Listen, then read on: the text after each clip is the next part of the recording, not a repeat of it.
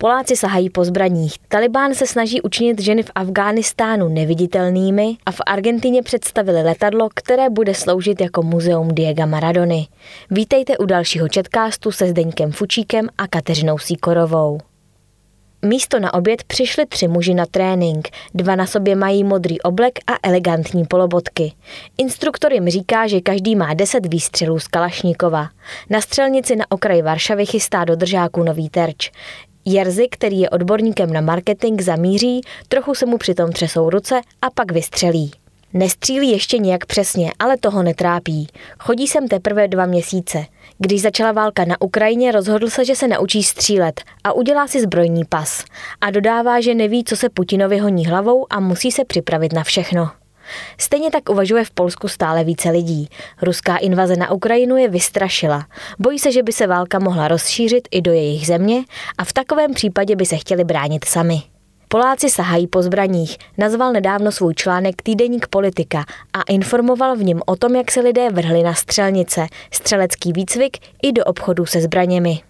V březnu a dubnu jsme měli dvojnásobný počet zájemců oproti běžné době, říká spolumajitel střelnice na okraji Varšavy. Podobně situace líčí předseda největšího polského střeleckého klubu Amator. Hned po začátku války jsme měli v některé dny i více než 300 zájemců o členství. Zájem mezi tím trochu opadl, ale naše střelnice prodloužily provozní dobu. Pravidla pro získání povolení k držení střelné zbraně jsou v Polsku velmi striktní. V zemi se 38 miliony obyvatel je v soukromém vlastnictví asi 685 tisíc zbraní.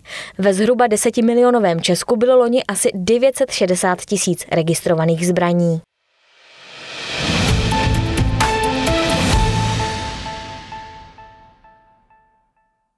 Majitel malého pivovaru na východě Finska se rozhodl oslavit přihlášku své země do Severoatlantické aliance pivem, přesněji výrobou piva NATO, které podle výrobce má chuť bezpečí s nádechem svobody, jak uvedla agentura AFP.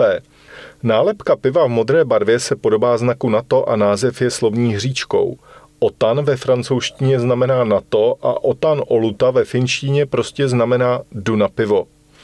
Pivovarník Peter Ventinen z malého pivovaru v Savonlině, která leží jen asi 50 kilometrů od ruských hranic, se nyní snaží držet krok s poptávkou.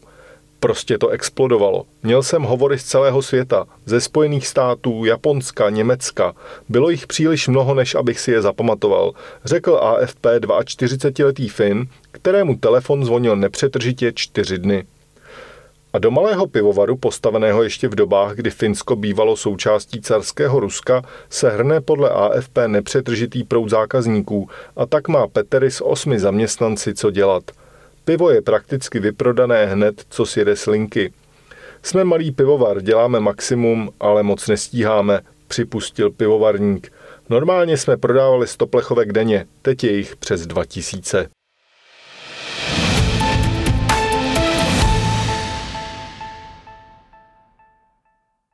Omezení, která vládnoucí hnutí Talibán v Afghánistánu zavádí pro ženy, mají za cíl učinit je ve společnosti neviditelnými.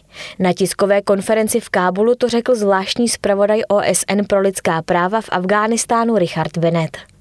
Od chvíle, kdy se Taliban znovu ujal moci v Afghánistánu, soustavně přijímá opatření, která omezují občanskou společnost a především ženy, které chce hnutí podřídit svému fundamentalistickému pojetí islámu. Hnutí například zakazuje ženám chodit na veřejnost v oděvu, který je zcela nezakrývá, zakazuje jim letecky cestovat bez doprovodu muže nebo navštěvovat školy po šesté třídě. Všechna tato opatření vytváří model totálního společenského vyloučení na základě pohlaví. Uvedl Bennett a dodal, že talibánské úřady si nedokázaly uvědomit, jak rozsáhle a závažně porušují lidská práva. Richard Bennett hovořil na tiskové konferenci v době, kdy talibánské ozbrojené složky potlačovaly demonstraci žen, které se dožadovaly práva na školní docházku na druhém stupni základní školy.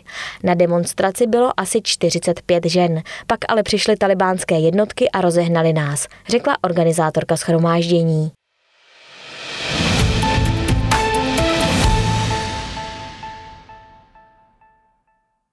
Tanzanský poslanec Flatej Masej se rozhodl upozornit na špatný stav silnic ve svém volebním obvodu poněkud netradičním způsobem. Při projednávání rozpočtu udělal v parlamentu stojku. Informuje o tom zpravodajský web BBC. Poslanec vyzval vládu, aby dostála svému slibu postavit jeho volebním obvodu Mbulu 100 kilometrů asfaltových silnic. Poznamenal přitom, že tento slib byl v posledních třech rozpočtech ignorován, takže se rozhodl na problém upozornit stojkou. Dělám to proto, abych vyjádřil, jak jsou moji lidé zklamaní z vlády. Potřebujeme, aby všechny sliby byly splněny. Proč ostatní voliči dostávají to, co jim bylo slíbeno a my lidé z Mbulu nedostáváme nic, řekl BBC. Masej, který je členem vládnoucí revoluční strany Tanzánie, své akrobatické schopnosti vystavil na odiv již v minulosti. V září 2018 udělal kotrmelec před vozidly poskytnutými ministerstvem turismu na ochranu volně žijících zvířat před pytláky.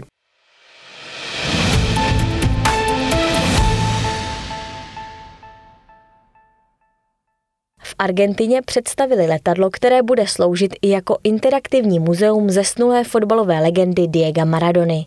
12-místní stroj bude mimo jiné k vidění i na mistrovství světa v Kataru. Bude to první šampionát bez Maradony a možná poslední s Lionelem Messim. Proto jsem se rozhodl postavit Diegovo letadlo, řekl agentuře Reuters šéf společnosti Given Get Gaston Colker. Maradona zemřel předloni v listopadu na infarkt. Na trupu je vyobrazen Maradona líbající trofej pro vítěze mistrovství světa 1986. Na křídlech pak jsou oba jeho slavné góly za čtvrtfinále s Anglií, takzvaná boží ruka i uchvatné 60-metrové solo přes šest protihráčů. Nemůžu uvěřit ani pochopit, že je někdo do Diega takhle zblázněný. Kolik lásky do toho musel dát? Fanoušci jsou zjevně schopní pro něj udělat úplně všechno, klidně i postavit letadlo, přidala Maradonova dcera Dalma. Letadlo by nyní mělo létat po světě, kde ho budou moci navštívit fanoušci, podívat se na suvenýry z Maradonovy kariéry a také legendě zanechat vzkaz nebo s ní promluvit prostřednictvím umělé inteligence. Stroj s názvem Tango D10S si bude možné také pronajmout a svou pouť letadlo zakončí na prosincovém mistrovství světa v Kataru. Poté bude vydraženo v aukci, jejíž výtěžek půjde na charitativní účely. Touto zprávou končí další četkást, naslyšenou za týden.